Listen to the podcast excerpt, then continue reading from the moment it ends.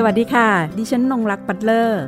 นี่คือพื้นที่ของคนชอบอ่านและชอบแชร์ ที่จะทำให้คุณไม่ต้องหลบมุมอ่านหนังสืออยู่คนเดียว แต่จะชวนทุกคนมาฟัง และสร้างแรงบันดาลใจในการอ่านไปพร้อมๆกัน กับหลบมุมอ่านค่ะหลบมุมอ่านวันนี้นะคะ ดิฉันจะนำเสนอเรื่องราวของรางวัลซีไลค์ซีไลค์นี่คือ S E E L I K E นะคะ ซึ่งทางผู้จัดรางวัลนนี้นะคะ ก็เรียกชื่อภาษาไทยว่า รางวัลเห็นแล้วชอบ ปีนี้ค่ะมีการมอบรางวัลให้นักเขียนเป็นปีที่ 7 แล้วนะคะสำหรับรางวัล C Like ต่อมาค่ะคือเรื่องราวของเพจช่างเขียนพยัญชนะ พื้นที่ออนไลน์นะคะที่เผยแพร่ผลงานของนักเขียนแล้วก็กวี กับอีกเรื่องนะคะคือเรื่องของกลุ่มนักกีฬาสารฝัน วันนี้ค่ะมีผู้ร่วมรายการทั้งหมด 3 ท่านนะคะ ก็คือคุณสุวิชานนท์รัตนพิมล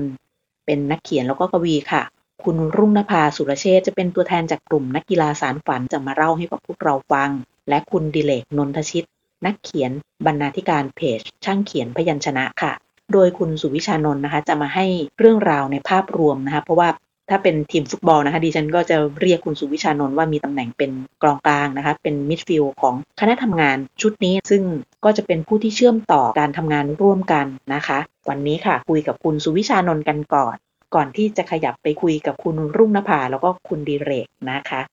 สวัสดีค่ะ คุณสุวิชานนท์สวัสดีครับ สวัสดีท่านผู้ฟังทุกท่านด้วยนะครับ ค่ะ วันนี้ขอบคุณมากเลยนะคะ ที่มาร่วมพูดคุยในรายการหลบมุมอ่านของเรา โดยคงจะให้คุณสุวิชานนท์ได้เล่าเรื่องราวในภาพรวมของการทำงานร่วมกัน ระหว่างนักเขียนกลุ่มนักกีฬาสารฝัน แล้วก็การทำงานในเพจสารฝันด้วยค่ะ ครับ ก่อนอื่นก็ขอบคุณรายการหลบมุมอ่านมากนะครับ ที่สนใจการงานแล้วก็สิ่งที่เราทำอยู่ จริง ๆ แล้วเพจรวมใจสารฝันในหน้า เป็นตัวเปิดของนักกีฬา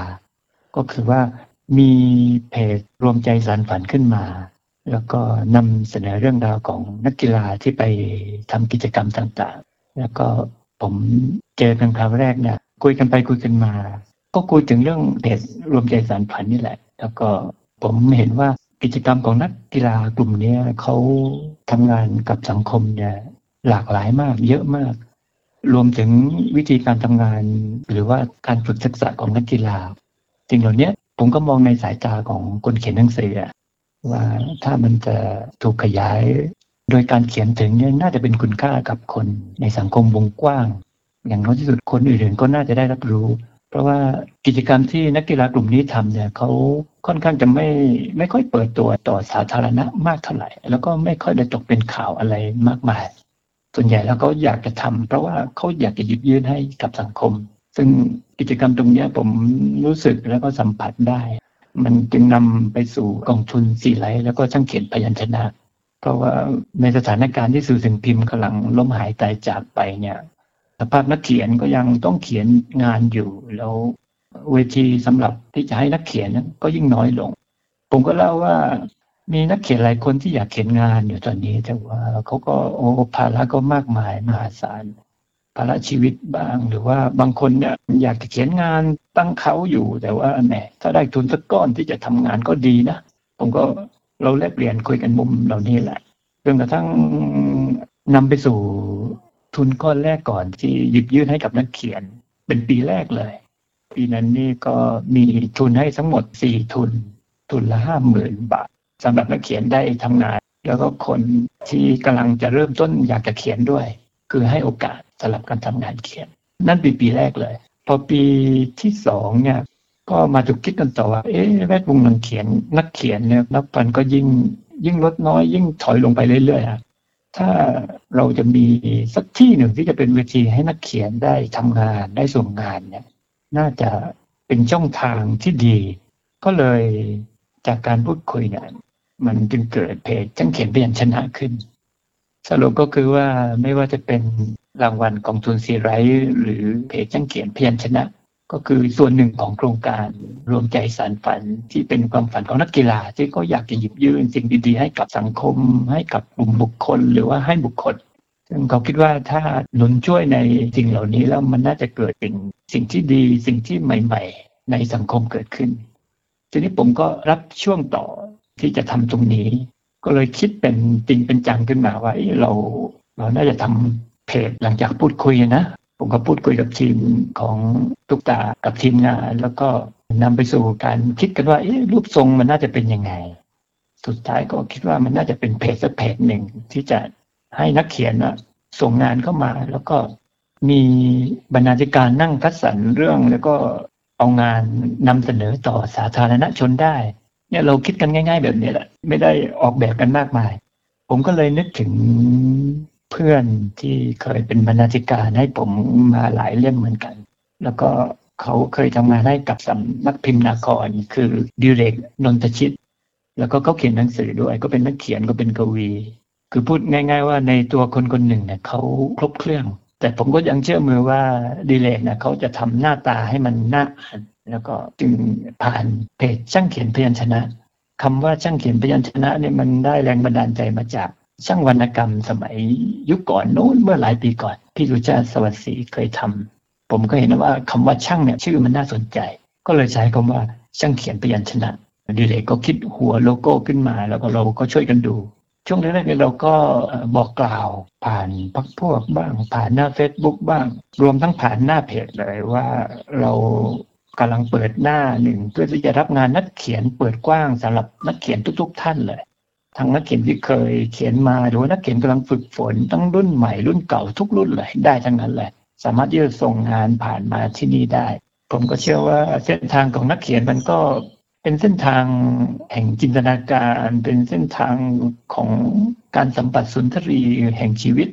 เป็นเส้นทางที่ถอดรหัสโลกถอดรหัสชีวิตในสิ่งที่เขาเห็น มันเป็นอีกมิติหนึ่ง ซึ่งในสิ่งที่เขาทำเนี่ย เราจะประเมินเป็นตัวเลขเป็นมูลค่าเนี่ยแทบจะยากลำบากเลย เพราะฉะนั้น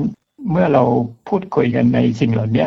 คุณทุกตาก็บอกว่า โอ้งานที่เขาหยิบยื่นพอดีหยิบยื่นให้ได้ขนาดนี้นี่นะ ถ้าพอจะส่งผ่านให้ถึงนักเขียนได้บ้าง เขาก็รู้สึกชื่นใจละทุกตาชอบพูดคำว่าชื่นใจเสมอเขาบอกว่าได้ขอได้ส่งผ่าน ให้เป็นส่วนหนึ่งของแวดวงนักเขียนอย่างที่ผมบอกเล่าไปนะก็บอกว่าเขาก็ยินดี ปีสองรางวัลซีไลท์มองเห็นแล้วชอบ ก็เลยถูกบอกกล่าวผ่านเพจช่างเขียนพยัญชนะเป็นครั้งแรกเลย ซึ่งกองทุนปีแรกเนี่ยไม่ได้บอกกล่าวใครเลยนะ มีอยู่สี่ทุนทั้งหมด เราไม่ได้บอกกล่าวใครเลย นั่นคือเจตนาของนักกีฬาที่เขาอยากจะหนุนช่วยจริง ๆ อยากเห็นการเกิดขึ้นมา ทั้งๆทที่ไม่รู้ว่าข้างหน้าคืออะไร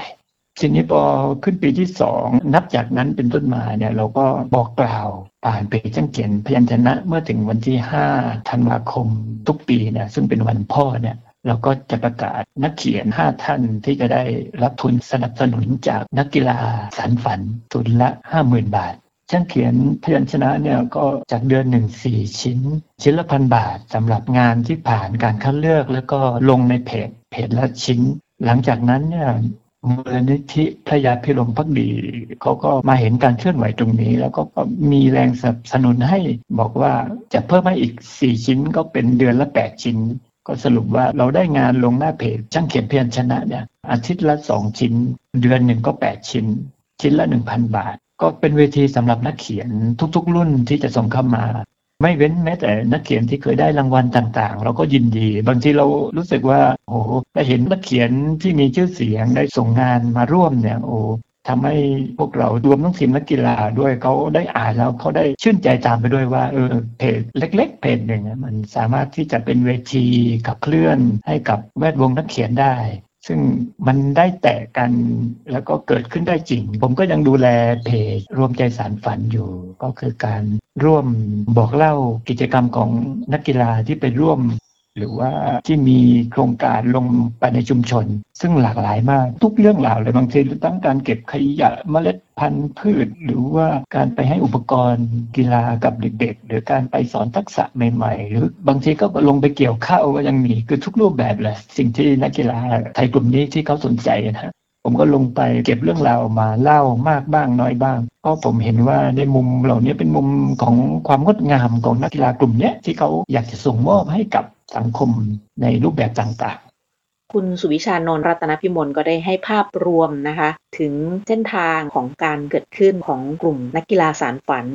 เราจะเห็นค่ะว่าสะพานที่สารฝันเนี่ยนะคะ เมื่อเห็นแล้วก็ชอบจนนำไปสู่เรื่องราวของช่างเขียนพยัญชนะ แล้วก็เห็นในเรื่องของการทำงานร่วมกันนะคะ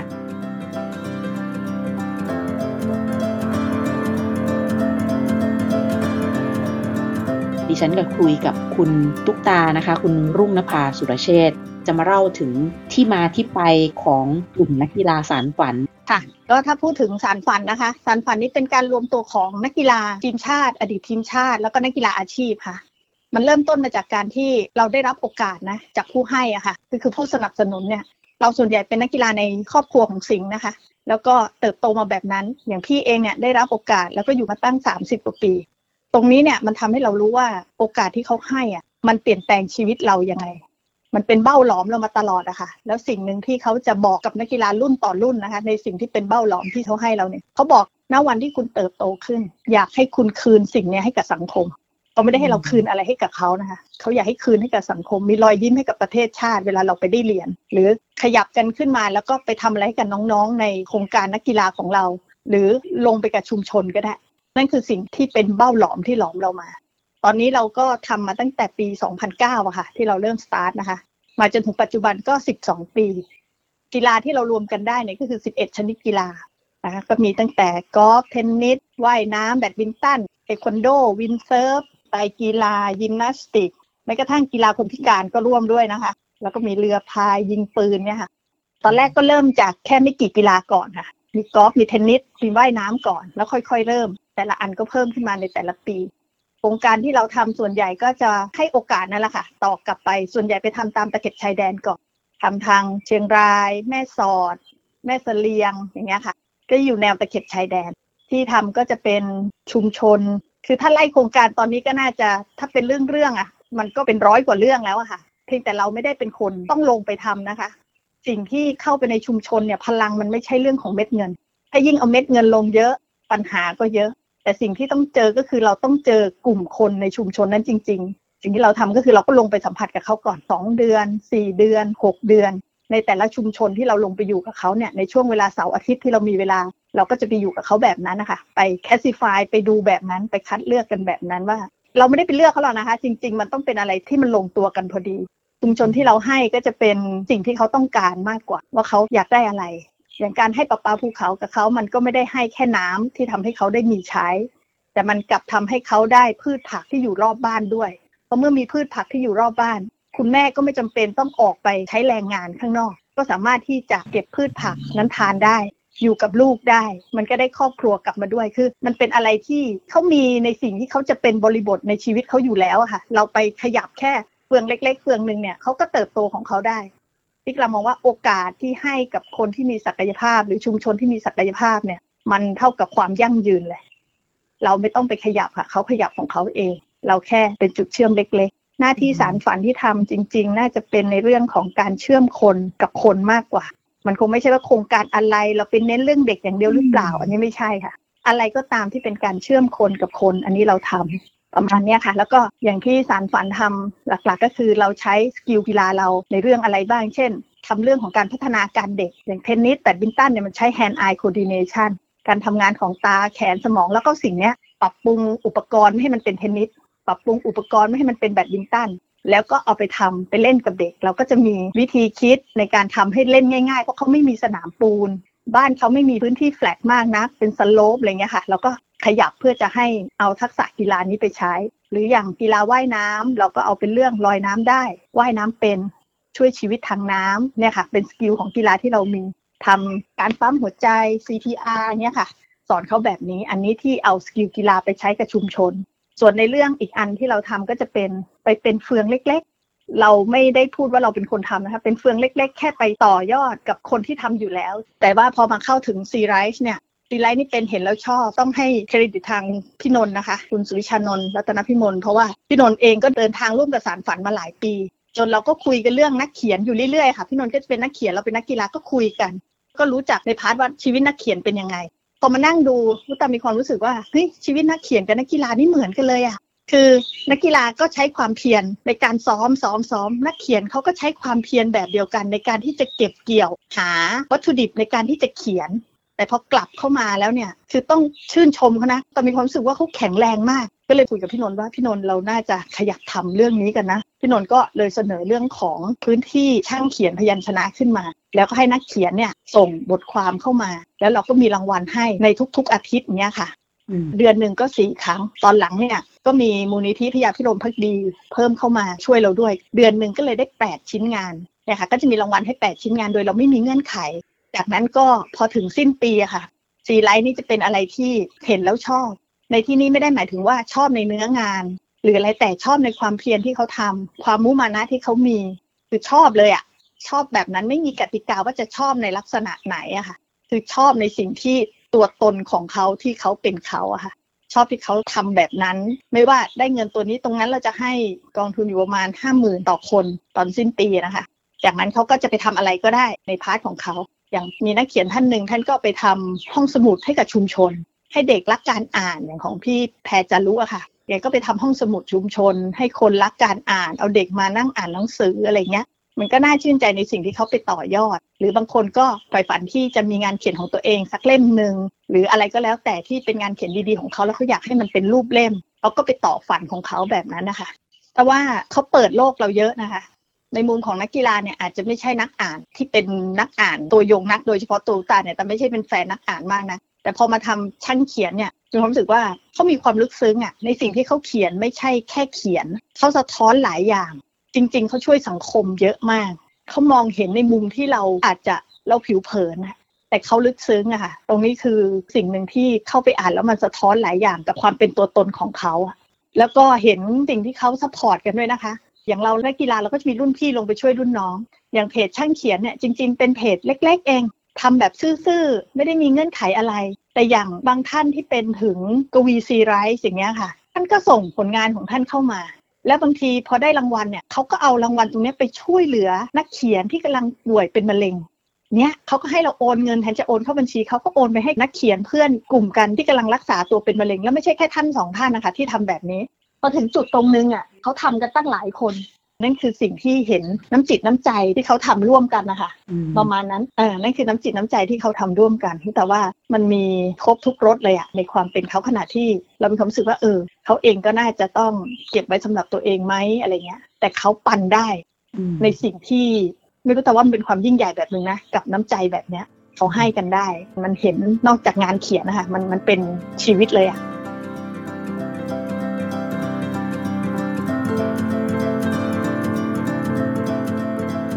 คุณดิเรกเองได้เข้ามาในส่วนของการเป็นบรรณาธิการตั้งแต่แรกเลยหรือเปล่าคะตั้งแต่แรกครับ คือตั้งแต่ปีเริ่มต้นมกราคม 2561 ครับ ในส่วนของที่เป็นเพจช่างเขียนพยัญชนะนะครับ จริง ๆ แล้วตอนแรกอะมันเห็นเขามีเรื่องลงตามนิยสารต่างๆ แล้วเขาก็เอามาถ่ายลงใน Facebook จุดเริ่มแรกที่ผมคิดจะทำผมก็เลยเอ๊ะทำไมไม่มาลง Facebook ซะเลยหมดเรื่องไม่ต้องไปหลายขั้นตอนก็เลยคุยไปคุยมาทางกลุ่มนักกีฬาสารฝันกับคุณสุวิชานนท์เขาก็เห็นพ้องด้วยก็เลยจุดไฟกันขึ้นมา แล้วก็เริ่มทำกัน มันก็ไม่ได้แตกต่างกับนิยสารต่างๆนะเพียงแต่ว่าเราจำกัดให้แคบลงแค่เป็นบทกวีกับเรื่องสั้นไม่มีบทวิจารณ์ ไม่มีสัมภาษณ์ไม่มีอะไรนะเอาแบบเพียวๆเลย แค่นั้นเองครับ แล้วก็การออกแบบอะไรก็เหมือนกับหนังสือทุกอย่างไม่แตกต่างกันเท่าไหร่อืมตอนนี้มีนักเขียนอยู่ประมาณสามร้อยกว่า ไม่น้อยสามคนนะครับ ที่ส่งมาเรื่อยไม่ผ่านก็ส่งมาใหม่อะไรวนๆอยู่อย่างเงี้ยอืมแต่ว่าที่สรุปว่าเดือนเท่าไหร่ก็ แต่ประมาณสามร้อยกว่าคนนะที่ผมเช็คที่ว่าส่งมาค่ะเปอร์เซ็นต์ของการผ่านก็ปกติฮะประมาณยี่สิบเรื่องนี่จะผ่านสักเรื่องอะไร การส่งทางออนไลน์มันส่งง่ายมั้งอืม บางคนก็ส่งเช้าส่งเย็นตั้งคิดคว่ารูนะคะเออมันมันง่ายกว่าเมื่อก่อนที่ต้องแปะใส่ซอง หรือว่าส่งอีเมลอืมอีเมลแล้วก็ยังลำบากนะต้องไปที่ร้านค่ะใช่แต่มันมีก็หลายขั้นตอนนะครับ ผ่านเสร็จแล้วก็ต้องมานั่งคุยกันอีกว่าตรงไหนแก้ไขยังไง บางทีมันเสียดายเรื่องดีมันก็ผ่าน แต่ว่าจะเอาลงเลยไม่ได้ ต้องมาขัดเราแก้ไขกันอะไรพวกนี้ประมาณเนี้ยอืม กระบวนการก็เหมือนเราทำหนังสือเล่มเช่นเดิมนะคะถ้าโดยงานส่วนของการบรรณาธิการตัวต้นฉบับ ใช่ครับอืมแต่โดยส่วนของผมที่ผมจะแยกเป็นสามส่วนนะครับ ก็คือนักเขียนรุ่นใหญ่หมายถึงว่าค่อนข้างมีคุณภาพระดับหนึ่งแล้วเนี่ย ส่วนมากแล้วเรื่องเขาจะผ่านอยู่แล้วใช่ไหมครับค่ะส่งก็จะผ่านแล้วก็เราก็จะให้สัดส่วนหนึ่ง แล้วก็มีสัดส่วนของนักเขียนรุ่นกลางสัดส่วนหนึ่ง แล้วก็จะเน้นไปทางรุ่นใหม่เป็นพิเศษหน่อย พิเศษก็คือเท่า ๆกับรุ่นอื่น คือนักเขียนรุ่นใหม่บางทีคุณภาพของงานยังยังไม่ถึงระดับของรุ่นใหญ่หรือมืออาชีพ แต่ว่าก็ผ่านในฐานะรุ่นใหม่ เพราะฉะนั้นบางทีเวลาเราอ่านเรื่องนี้ เออทำไมมันโดดมาจากเรื่องนี้ เพราะว่ามันเนี่ยส่วนมากก็จะให้รุ่นใหม่มาก่อนแต่การให้มาก่อนนี้ไม่ได้หมายถึงว่าจะมาเบียดแต่เรื่องนี้ก็รุ่นใหม่สักสองคน รุ่นใหญ่สักสองคนและรุ่นกลางๆ สักสี่คนในเดือนหนึ่งประมาณแปดท่านนะการทำงานบรรณาธิการตรงนี้นะคะ งานหนึ่งชิ้นผ่านแล้ว ไม่ว่ารุ่นไหนก็แล้วแต่เนาะอยากจะทราบเหมือนกันค่ะว่า เออ หลังจากงานมันผ่านมาแล้วมีการปรับแก้อย่างเงี้ยต้องมีคุยกับตัวเจ้าของผลงานด้วยไหมคะคุยครับ แต่ว่าถ้าส่วนมากก็จะตกลงกันแล้ว ถ้าอะไรที่มันเล็กน้อย เฉพาะแค่คำอะไรที่มันเกินเกินนี้ก็ไม่มีปัญหา แต่ถ้าในระดับโครงสร้างหรือว่าต้องเปลี่ยนเนื้อหานี่ก็ต้องปรึกษาหรือว่าให้เขียนใหม่อืมถ้าทำไม่ไหวก็ต้องยกเลิกนะบางครั้งมีการยกเลิกด้วย ค่ะ บอกขอเรื่องใหม่กัน เพราะว่า คือจริง ๆ แล้วมันข้อกลกันเองกันหมดนะครับ เอาเข้าจริงแล้วก็คุยไปคุยมาก็เห็นหน้าเห็นตากันอยู่ครับก็ถือว่าไม่มากนะครับสองสามร้อยที่จริงๆแล้วทีนี้ถูกขอทราบในส่วนของรางวัลซีไลค์ที่บอกว่าเป็นรางวัลเห็นแล้วชอบค่ะ ตรงนี้มีขั้นตอนกระบวนการในการที่จะคัดเลือกผู้ที่จะได้รับรางวัลในแต่ละปีอย่างไรบ้างคะรางวัลสีไลท์นี่คือช่างเขียนบรรณาชนะนะแรกเริ่มมันมาเจ็ดปีละ เป็นนี้ปีที่เจ็ดแล้วมันมันมีมาก่อนเพจช่างเขียนอีกอืมอันนี้เป็นส่วนของคุณสุวิชานนท์กับคุณทุกตาเข้าไปคุยกัน แล้วก็ได้นักกีฬามาสนับสนุนเงินรางวัลงั้นเราก็เห็นความตั้งใจดีของกลุ่มนักกีฬานะคือเขาก็เคยลำบากมาคล้ายๆ นักเขียนนะเขามีอะไรหลายอย่างคล้ายนักเขียนกันต้องฝึกฝนอะไรต่ออะไร คือต้องใช้ความเพียรสูง เขาก็เห็นอกเห็นใจอะ แต่ว่าผลตอบแทนมันต่างกันมากเลย แล้วนักกีฬากับนักเขียน พอเขารู้ว่าทำไมนักเขียนมันลำบากอย่างนี้เขาก็อยากช่วย เขาก็ช่วยไปทั่วนะชาวบ้านหรือว่ากิจกรรมทางสังคม หรือว่าสิ่งแวดล้อมอะไรก็ไอ้นี่เป็นส่วนเล็ก ๆ ที่เขาเข้ามาช่วยแต่ว่าก็เป็นส่วนเล็กๆที่เราจะได้มีพื้นที่ของเราเอง มันเห็นคุณค่าของการทำงานวรรณกรรมว่ามันเป็นส่วนหนึ่งของการสร้างภูมิปัญญา มันไม่ใช่งานที่เราควรจะละเลยข้ามไป ซึ่งในส่วนของภาคอื่น มันค่อนข้างให้ความสำคัญน้อยมากหรือแทบจะไม่มีเลย หรือว่าที่เคยทำก็เริ่มล่อยหลอลงเรื่อยๆเริ่มหนีห่างหายกันไปเรื่อยๆ จะไปเน้นเรื่องการจัดรางวัลรางวัลอะไรซึ่งชั่วครั้งชั่วคราวไป เป็นการธุรกิจเสียมากกว่า ที่จะตั้งใจทำอะไรให้เป็นพื้นที่ทางวรรณกรรมจริง ๆ หรือมอบให้ถึงมือคนทำงานวรรณกรรมจริง ๆ มันจะเหลือน้อยมากช่วงนี้ก็เป็นการประกวดอะไรกันไปเสียมากกว่า ดังนั้นเนี่ยรางวัลซีไลค์ เห็นแล้วชอบเนี่ยนะคะ พอจะบอกได้ไหมคะว่า มีวิธีการที่จะคัดเลือกนักเขียนที่จะได้รางวัลในแต่ละปีอย่างไรบ้าง เพราะอย่างปีนี้จะมีเห็นแบบคลากันด้วยนะ มีวัยลดหลั่นกันลงไปอย่างเงี้ยค่ะก็ใกล้เคียงกับที่ผมคัดเรื่องนะฮะ ก็ช่วยกันดูกัน อาศัยว่าเราก็อยู่ในวงการมานานนะ ก็พอจะรู้จักกันหมด ส่วนนี้ไม่ยากนะก็ดูไปดูไป เห็นไปว่า เออคนนี้ทำงานแค่ไหนอะไรเราพอใจแค่นี้ก็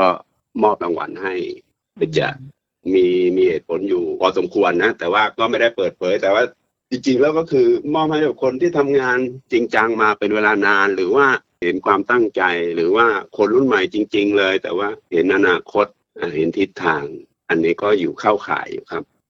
มันได้เรื่องกำลังใจนะบางที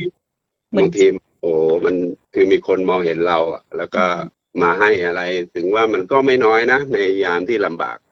หรือว่ามันก็ไม่ได้มากมายอะไรสำหรับคนที่ร่ำรวย แต่มันเป็นเรื่องของกำลังใจช่างเกี่ยวกับชนะก็ผมก็ตั้งใจจะทำไปเรื่อยๆนะครับ จนกว่าจะหมดแรง ก็นี่สี่ปีแล้วก็นานเหมือนกัน ก็ค่อยๆเพิ่มขึ้นมาเรื่อยๆ ปีแรก ๆ ก็จำนวนเรื่องจะน้อยกว่านี้ ปีที่สองก็มีผู้สนับสนุนเพิ่มขึ้นมาก็คือมูลนิธิของพยาพิรมพักดีก็เขาก็ทำงานอยู่ในเครือข่ายเดียวกันนะกับกลุ่มนักกีฬาสารฝัน ก็ตั้งใจทำนะให้ดีแล้วก็เรียนเชิญทุกท่านนะครับ ช่วยกันอ่านช่วยกันพูดคุยสนับสนุนหรือว่านักเขียนก็สามารถส่งต้นฉบับมาได้ ตลอดเวลาครับ 24 ชั่วโมง แต่ก็คัดเรื่องที่คิดว่าดีที่สุดในช่วงนั้นๆส่งมาก็ดีเหมือนกันนะครับ เพราะว่า จะได้ลดภาระของคนทำงานลงนิดหนึ่งค่ะ ขอบคุณมากเลยค่ะ วันนี้นะคะ ได้คุยทั้งกับคุณสุวิชานนท์รัตนพิมลนะคะ แล้วก็คุณตุ๊กตานะคะ คุณรุ่งนภาสุรเชษฐ์แล้วก็บรรณาธิการนะคะ ของเพจช่างเขียนพยัญชนะ คุณดีเรกนนทชิต ซึ่งทำให้เราเห็นแล้วค่ะว่าซีไลท์จริง ๆ คือเห็นเราชอบนะคะเป็นพื้นที่ที่ทำให้เราได้เห็นทั้งตัวนักเขียน และวันนี้นะคะได้เห็นบทบาทการทำงานจาก ตัวแทนทั้ง 3 ท่านนะคะ ที่ได้ร่วมกันสร้างพื้นที่นี้ขึ้นมา แล้วก็ได้ส่งต่อกำลังใจนะคะ ไปยังนักเขียนด้วย แล้วยังเห็นการเชื่อมการเดินทางกันระหว่างนักกีฬานะคะ บรรณาธิการแล้วก็นักเขียนในพื้นที่งานเขียนแล้วก็งานวรรณกรรม วันนี้ค่ะขอบคุณที่ติดตามรับฟังหลบมุมอ่าน สวัสดีค่ะ หากมีหนังสือดีๆ ที่อยากมาแชร์กัน มาบอกกับเราได้นะคะ แล้วกลับมาหลบมุมอ่านด้วยกันค่ะ